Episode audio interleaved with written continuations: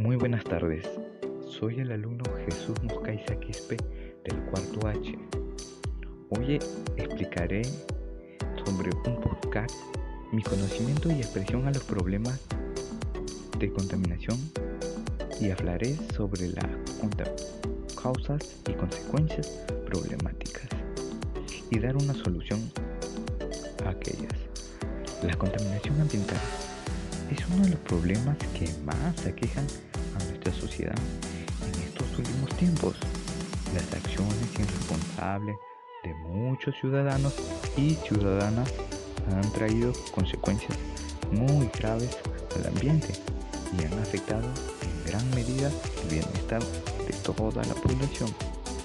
Sin embargo, también existen fuentes naturales que contaminan el ambiente como el de los gases que emiten los volcanes y los, los manantiales de agua sulfurosa.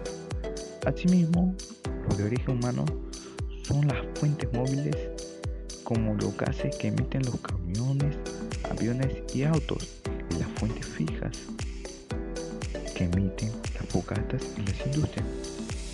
Por ello es importante proponer acciones que reduzcan los altos índices de contaminación y comprometernos con su cumplimiento en favor al ambiente y la salud de todos los seres vivos.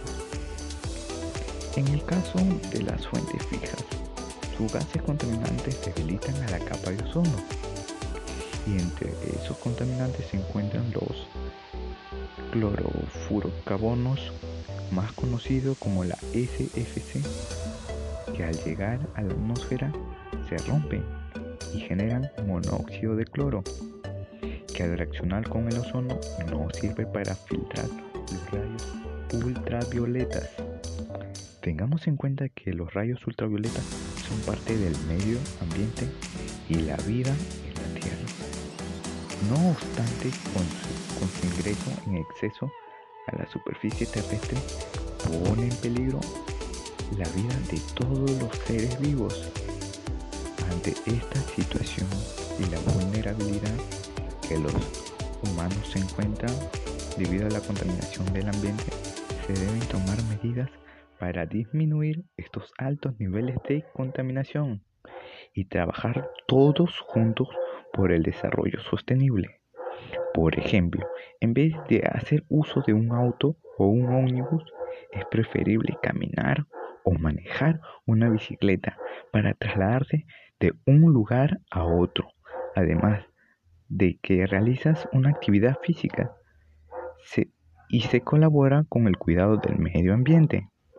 En la agricultura se debe promover el uso de pesticidas y fertilizantes que sean amigables con el medio ambiente. Y ya diciendo todo esto y acabando, en consecuencia, debemos resaltar que es importante proponer acciones que reduzcan los altos índices de contaminación y comprometernos todo con su cumplimiento en favor al ambiente y la salud por todos nosotros, los seres vivos, y así daremos un buen uso al ambiente, ya que es nuestro hábitat donde siempre estaremos y es nuestro único lugar.